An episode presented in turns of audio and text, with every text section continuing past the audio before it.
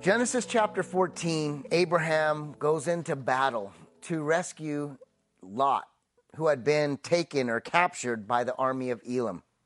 After his victory, Abraham met this man named Melchizedek. He was the king of Salem, and he was also the priest of the Most High God.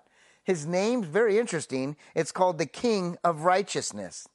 He blessed Abraham after the battle and Most High God who gave him the victory of the battle. In return, Abraham did something interesting as well. He gave a tithe or 10% of all the plunder that he received in this battle. By this act, it's crazy, Abraham acknowledged that Melchizedek was a, in a high position or a high priest connected to God. Today, in our lives as Christians, Jesus is that same high priest, and he's greater than Melchizedek. Well, we're so grateful that you've joined us online. This community is amazing. We're excited a year later how this community is still thriving, and that's why it's so important to us that we're ministering to you. If you are interested in coming live, we'd love to have you. We've got outside if you're not comfortable, and the inside has grown by double. So things are changing, and we'd love to have you. But if not, just stay at home, stay in your pajamas, grab a cup of coffee. We're grateful that you're with us today. We're doing this sermon series called Greater. Jesus is greater than I. Easter Sunday, we were out in the backyard and I was just shouting from the rooftops, Jesus is greater than I. In the book of Hebrews, 13 times we see that Jesus is greater or better than all these people in the Old Testament and even in the New Testament. And then it says that he is the perfection or the perfect work of God 14 times. If you're interested in the Old Testament, but it seems so hard to understand, maybe you should read the book of Hebrews. It's called the Christian Old Testament commentary because it kind of talks about the Old Covenant and the laws and how it works with what Christ did on the cross and how it affects Christians. It's a really great book for Christians to try and understand what the Old Testament means.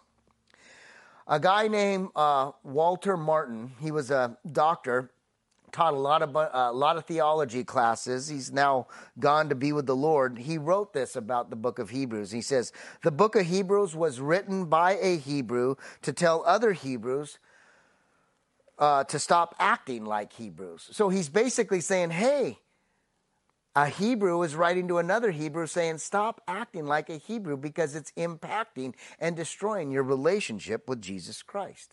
And that's a very important uh, point for people that are coming into Christianity. A lot of times, maybe past religions or things that you're a part of are in the way of your current faith and what you're trying to do with Christ. Sometimes we just need to let that go. And I believe that's what this book is trying to communicate that. And we'll see that at the end of our verse today. Well, the message today is about Jesus being our high priest. Now, that's a very cool statement or an idea, but what does it really mean? What does a high priest mean and what are their duties? And what does it mean that Jesus is our high priest? And what are the benefits for us that he is our high priest? Those are the kind of questions that we need to uh, dive into today to understand what we're seeing in our book today. So if you got your Bible, we're going to go to uh, Hebrews chapter 8 in just a few minutes. But let me answer the first question.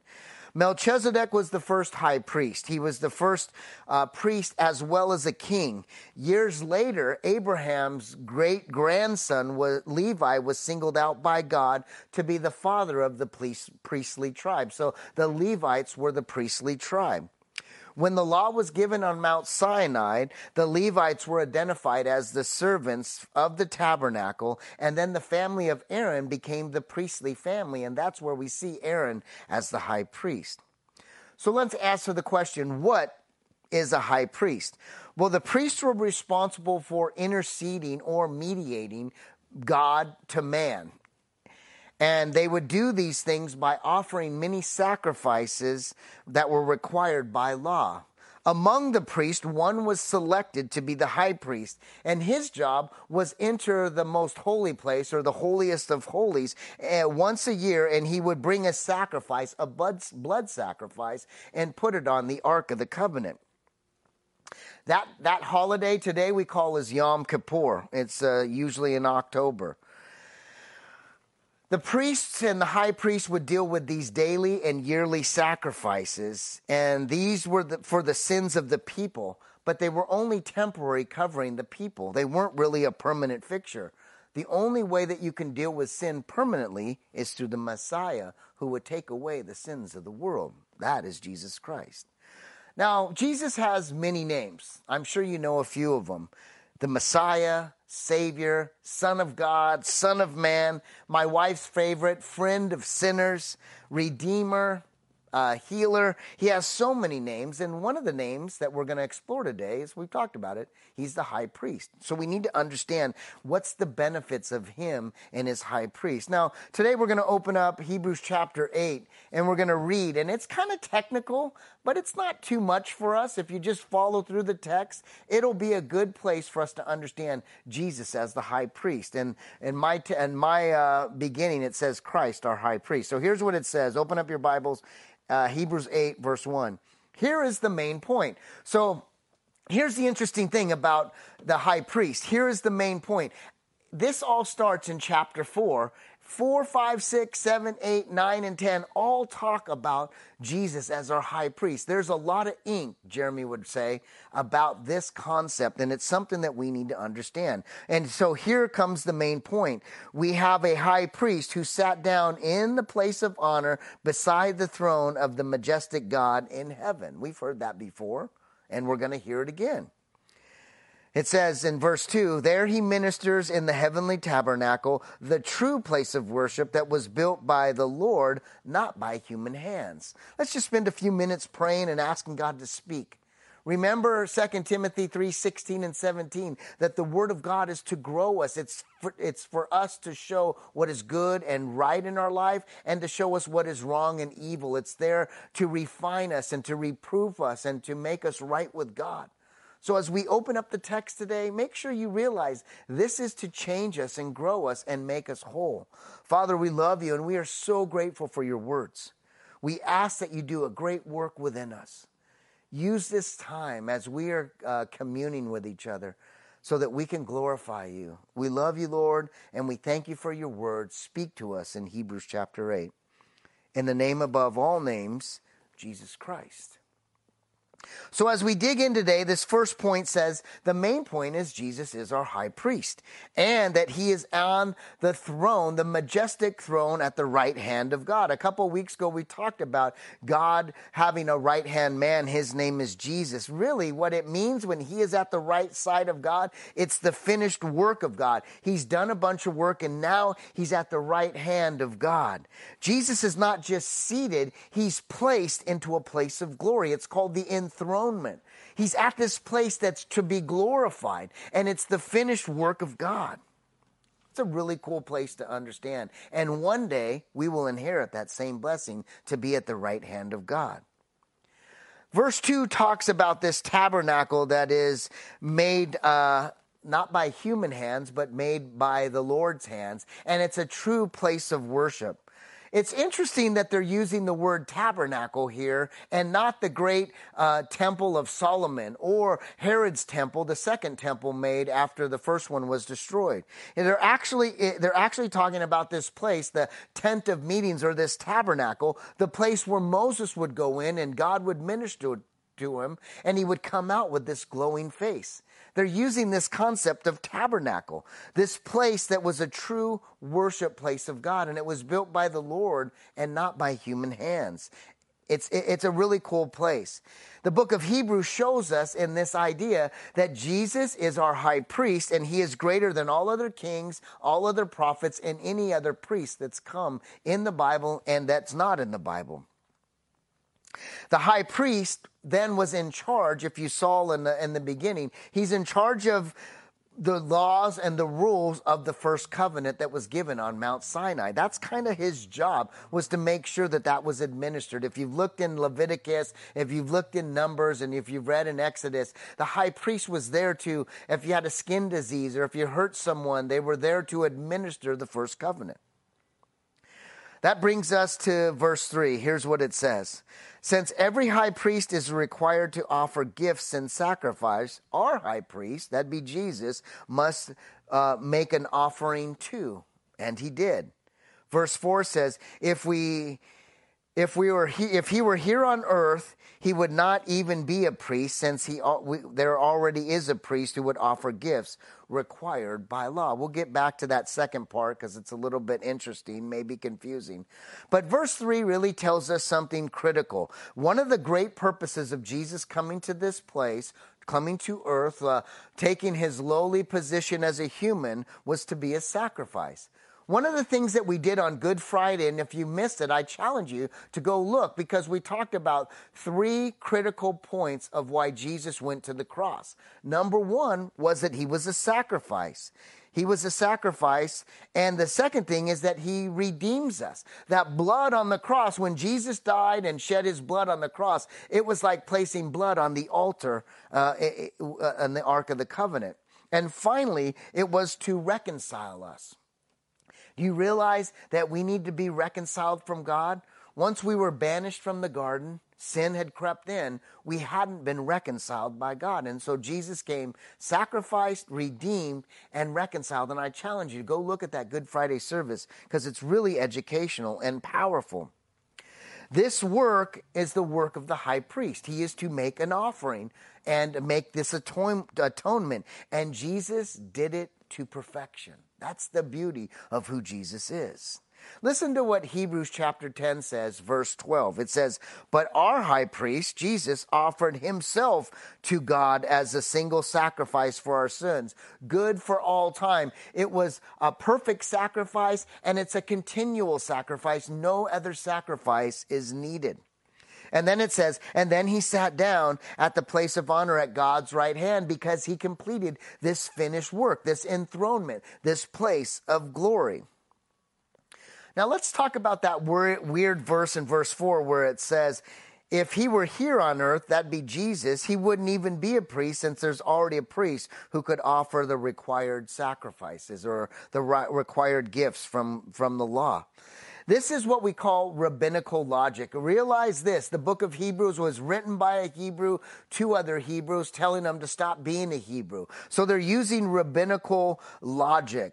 Judaism has different hermeneutics than Christian hermeneutics. Now, I know that's a big word, that's a theological word, but hermeneutics is pretty simple. It's interpreting and understanding the meaning of the biblical text hermeneutics, the purpose of hermeneutics is to bridge the gap from someone like myself or you and the, the, bridge the gap between the biblical authors. So, in essence, Jewish rabbis would interpret their, their text different than Christian pastors or Jewish people would look at the Bible different than Christian people would. It's called rabbinical logic. And here's what they're saying. Let me just give it to you in plain English.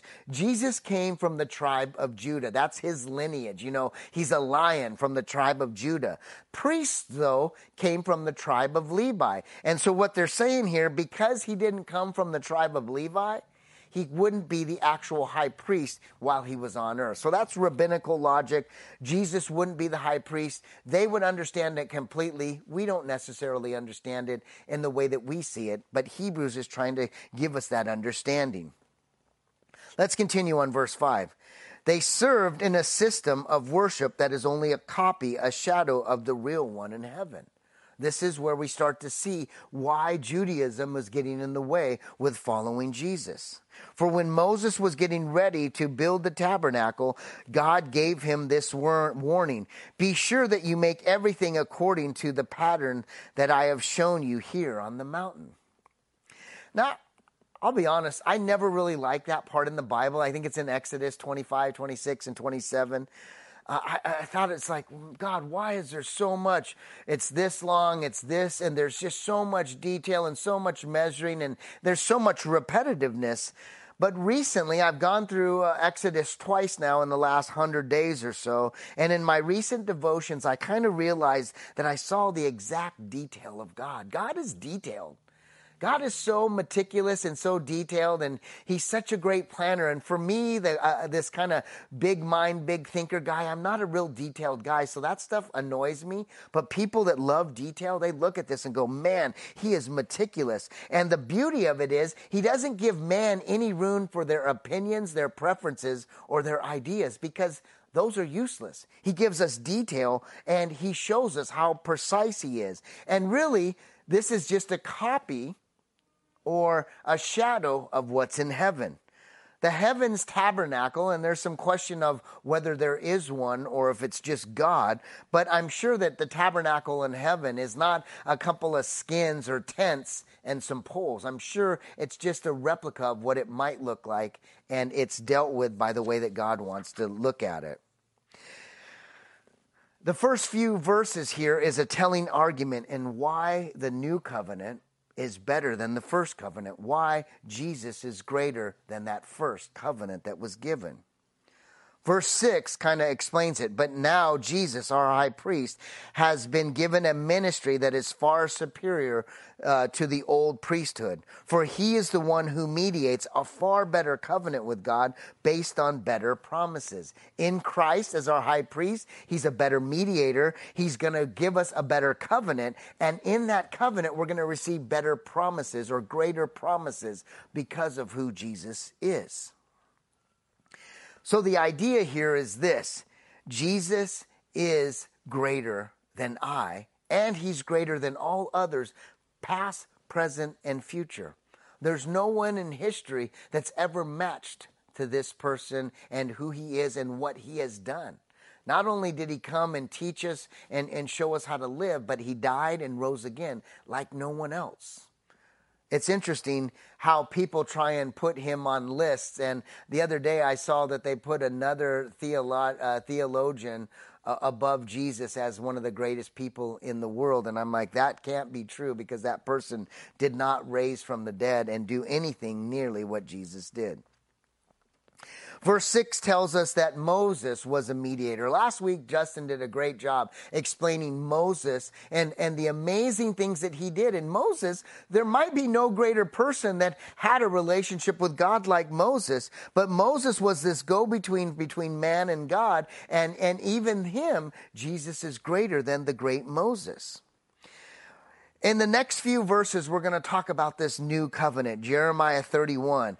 And this was blowing the mind of the Jewish people. Jeremiah 31, verse 31 to 34, we'll see that in verse 8, 9, 10, and 11. We're going to read that. It was really mind blowing because here's what it was saying.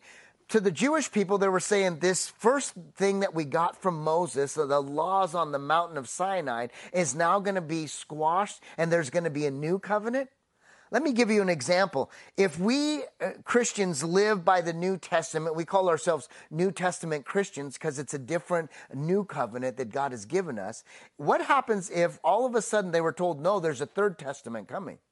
That would be mind blowing. It's like, what? Everything that we've been studying and believing for 2,000 years is now being kind of changed or added to the Third Testament. That's what was happening to the Jewish people. Their faith and what they believed and what Moses brought and Abraham brought and all the kings and all the prophets brought were now bringing into ushering in a new covenant through a new Messiah. Jesus was that promised Messiah, and he was going to bring a new covenant with better promises, and he was going to do that to change the world once and for all. This is an Old Testament picture giving us a New Testament truth that we know and rely on today. Here's what verse 7 says if the first covenant had been faultless, there would be no need for a second covenant to replace it. The Hebrews author here, and it's probably not Paul, and I'll talk about that in, at the end, he's pretty harsh and these words are pretty strong. It's like if there, there wasn't a problem with the first one, then there wouldn't be a reason for the second one. That being true, let's talk about this first covenant. God didn't find fault in this covenant. He finds fault in human beings. We are the problem. It wasn't the covenant. The, the, the law was holy and still is, and the commands are holy and still are. Listen, the Old Testament is used for uh, understanding theology and God's character, and it's a way to live our life because there's so many good things. The Ten Commandments are still to be used because it's a great way to interact with society. That's what it was used for. The law was holy, the commands were holy, they were just and good. We aren't. People aren't holy. People aren't good. We have a sin nature. This new covenant, helps us because it brings God's grace. And by faith, we are saved through grace of Jesus, the grace of Jesus Christ. And that's what we see in the next few verses. Verses 8 through 13, we kind of go through uh, Hebrews quoting Jeremiah 31, uh, verse 31 to 34. And this is the only place in the, uh, the Old Testament that talks about this new covenant. So Hebrew, Hebrew 8 is going back to an Old Testament scripture to help the Hebrew understand. The Hebrew thing is getting in your way. I hope that makes sense. But here's what verse 8 says When God found fault with the people, he said, The day is coming, says the Lord, when I will make a new covenant with the people of Israel and Judah. So some interesting things. He says, when when the people have made mistakes, when the, the first covenant wasn't fulfilled, I had to make a new covenant. And there's a day coming, there's going to be a Messiah that's going to change all of this. And I'm going to make this new covenant. And then he gives this interesting little thing about Israel and Judah because they were separated. At one point, Solomon's son, Rehoboam and Jeroboam, they were not, they weren't both sons, but one was his son, another one was just an activist. And they separated Judah and, and Israel. Ten tribes went into the northern part of Israel, and then the southern part, uh, there was three tribes, and they were separated. And here it says they're going to come together by God's grace. Both are going to come together. Verse 9 says, This covenant will, be like, uh, will not be like the one I made with their ancestors. It's not going to be like the Old Testament covenant that they see in the times of, of Abraham and Isaac and Jacob and, and David. Here's what he says I made uh, when I took them by the hand and led them out of the land of Egypt. They didn't remain faithful to my covenant, so I turned my back on them, says the Lord. This shows the need for God's grace. The Old Testament was used to show the character of God and how to live our lives, and the Ten Commandments and the laws that were given are to show us that we are sin, and it's really not to, to bring us to a place of, of relationship with God. We need God's grace. Verse 10 is probably my favorite verse because it talks about a promise of internal change. I don't know about you, but the inside of me needs a lot of work and a lot of change. The outside could also use some change, especially as, I, as I'm getting older. But really, for me to be right with God, it needs some internal change. Here's what verse 10 says but this covenant I will make with the people of Israel on that day, says the Lord. I will put their laws in their minds and I will write them on their hearts. Now, this isn't the first time this has been said. I will be their God and they will be my people. We've heard this through the New Testament. I don't know if you caught that, but in the middle of the verse it says, I will put my their laws on their minds and write them on their hearts. That's kind of dyslexic because it's actually written in a couple of different places with the heart's first and the mind is second. But the guy, the author, probably was dyslexic like me and just switched them. But here we see these same words in the, in the first covenant, Deuteronomy 6, uh, 6, Deuteronomy 11, 18, Psalms 37, 31, Exodus 13, 9, Exodus 13, 16, and so on. A lot of Old Testament verses had this same covenant written on their minds and hearts, but this was going to be a different one. The word heart here in the Greek means mind, will, and emotions. It's talking about the whole being, but it's more the internal spiritual being, the soul, mind, and everything within us. The heart of man is what they're really talking about. And, and, and when it talks about it, it's the heart of man, not the acts performed. And that was the difference from the Old Testament versus the New Testament. It's not the acts that are performed or the sacrifices that we can bring, but it's the heart of man. The law was external. God wrote it on tablets, and it was this external one. This new covenant was going to come by the grace of God, and it was going to come to change us from the inside. That's really cool. This, the, the next place in verse 11 and 12 is this promise for forgiveness, forgiveness for all. Now, I love this promise and I love talking about forgiveness. Every time we talk about forgiveness at church, you can go back and look and we kind of have these analytics. It shows every time we talk about forgiveness, the last time we talked about it, that, that, um, message has been viewed five times more than any of the other messages in the following year That means forgiveness needs to be taught about. Here is a promise for forgiveness. Here's what it says, verse 11. And they will not need to teach their teachers, nor will they need to teach their relatives, teach their neighbors, sorry, nor will they need to teach their relatives, saying, You, you should know the Lord. From for everyone from the least to the greatest will know me already. This is rabbinic uh, logic here. We'll talk about that in a second. Verse 12 says, And I will forgive their wickedness, and I will never remember their sins. This really doesn't make sense because the, the, the Jewish tradition was always about teaching children's children and all of that. God is now saying that God is within all of us. And all we need to do is activate uh, the forgiveness of sins and, and experience the grace of God and have this internal change, and we will be right with God. And He is going to forgive the wickedness and the sins and not remember them. Now, when it says not remember, realize that God knows all. He is actually just going to place him in what we call this place, the sea of forgetfulness. He knows what you did, but he doesn't see you that way because you believe in Jesus Christ. So if you don't know him, you need him because he, he gives you that relationship with God that is edifying. In the Old Testament or in the first covenant, there was no forgiveness in the law. It really wasn't the purpose of the law. The law wasn't meant to bring forgiveness, the law was to acknowledge sin. The new covenant is the purpose. It was to bring us the grace of God and the forgiveness of sins. That's the beauty of the two. The old covenant brought us the remembrance of sins. When you had sin in your life, once a, once a year you would bring an offering to Jerusalem, but you would go to your synagogue and bring daily offerings of, uh, you know, these different types of offerings. But they were just the remembrance of sins. They weren't the remission or forgiveness of sins. Forgiveness is interesting. It's my relationship to God. It's, and, and, and, and what I mean by that, it's not who I am, but who Jesus is. It's not based on what I've done, but it's based on what Jesus did and can do inside of us. That's the beauty of forgiveness. It's not about me, it's about Him because Jesus is greater than I. Verse 13 talks about the promise of eternal blessings, not internal blessings.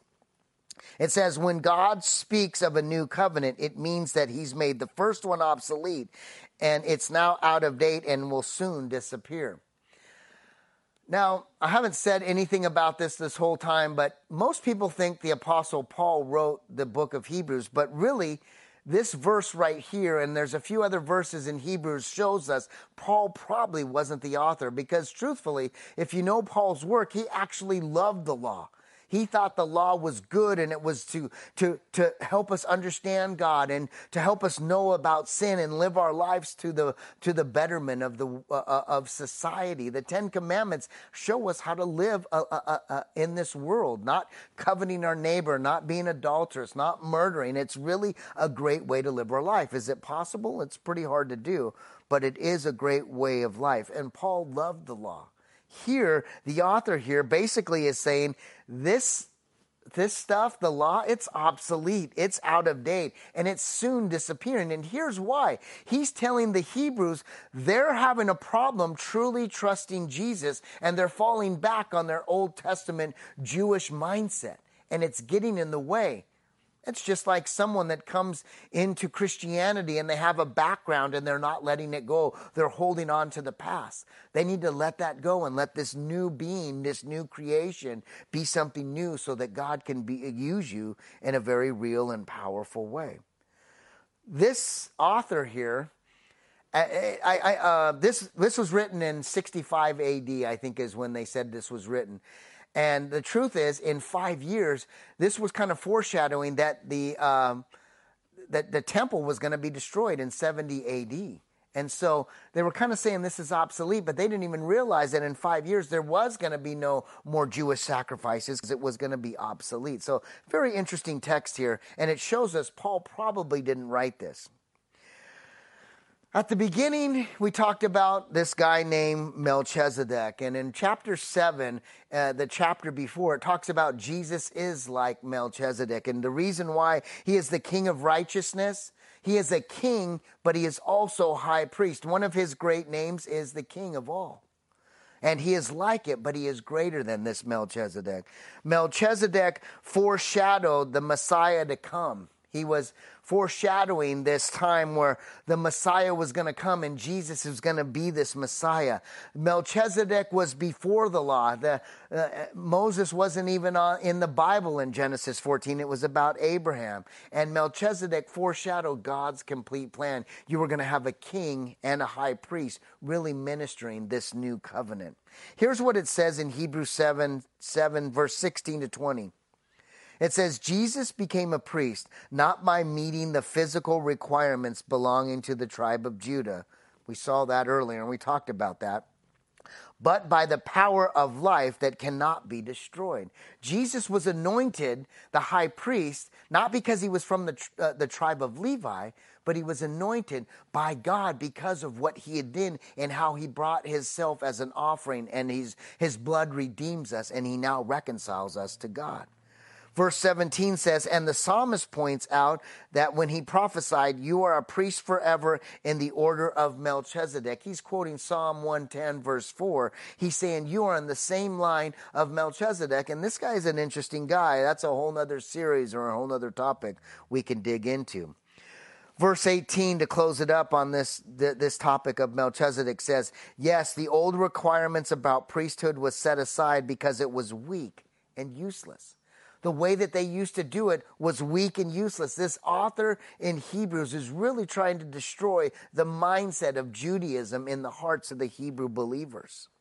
But now we have confidence in a better hope, which through which we will draw near to God. There's something greater that draws us near to God. And that first covenant isn't doing us any good. We need to let it go and let God get closer to us through this new covenant.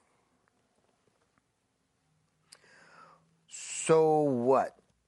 What does it mean, high priest? What do we do with this? It's all good Christian fodder or growing us as Christians, but what do we do? What is the application of him being a high priest? And what does this message do for us as we kind of get into this world this week? Well, there is application. And really, I want to challenge you like Dustin did this message for me stays alive a lot longer when I'm in a community group. My community group was meeting on Thursdays, and I would go through the message, and even if I did it, it would still be a topic in my head because we would discuss it, and that's one of the purposes of community group. And here's some application that you can have during the week. In Hebrews chapter 4, verse 14 to 16, it says, Christ is our high priest. But here's the application it says, So then, since we have a great high priest who has entered heaven, Jesus, the Son of God, let us hold firmly to what we believe from chapter 4 of Hebrews all the way through chapter 10, he's talking about Christ being our high priest. A lot of ink written about what this means. But if Jesus, the Son of God, died for our sins, which he did, and shed his blood for our sins, which he did, he restores us and reconciles us back to God, which he did. Hold firmly to that belief. Verse 15 says, This high priest of ours understands our weakness. I love that. How many times this week have you been weak? He understands our weakness. Why? For he faced all the same testings we, we do, yet he didn't sin. God lowered himself as a human being. He lowered himself less than an angel and became a human being for you and I so that he can have the same testings and trials and temptations. Yet he didn't sin. And he shows us it's possible to live a, a, a, a pretty good sin free life on this earth. For humans, it's impossible. With, with God, all things are possible. So here's this last part, verse 16. So let us come boldly to the throne of our gracious God. Now that we have a high priest who's offered this sacrifice and, and has redeemed us and has restored us and reconciled us to God, we can run to the throne. We don't need a priest to get in our way. We don't need to have anybody make any sacrifices because Christ has done it once and for all. Now we can boldly go. You don't need me to connect to God. You can go to God right now and communicate to Him because you can boldly come to the throne of God. The veil has been pushed aside, it's been torn, and now we have direct access to God. And then it says in the last verse, it says, Then we will receive His mercy and we will find His grace to help us when we need it the most. Isn't that the beautiful thing about God?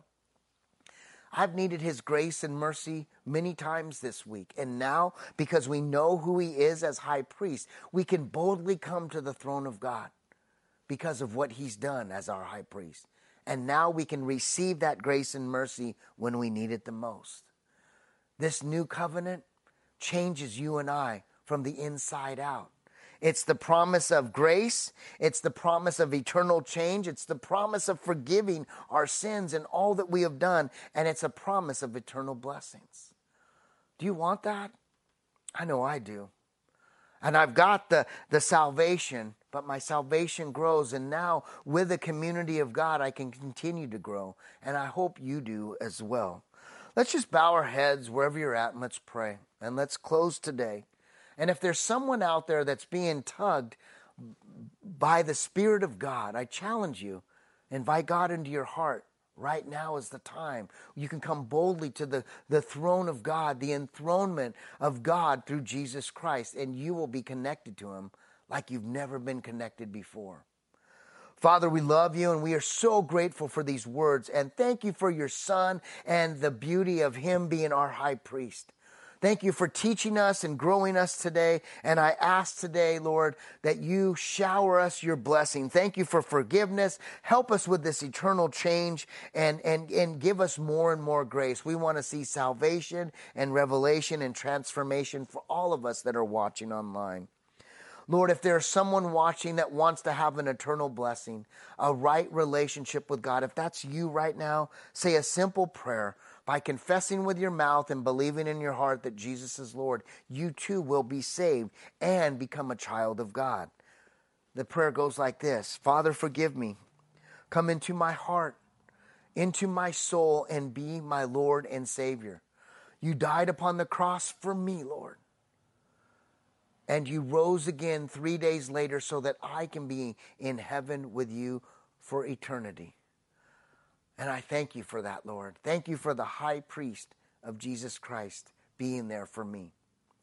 I pray, Holy Spirit, take over my life, my mind, my will, my soul, and my heart so that I can follow you all the days of my life. We love you, Lord, and we praise you for you are King. In Jesus' name, amen, amen, and amen.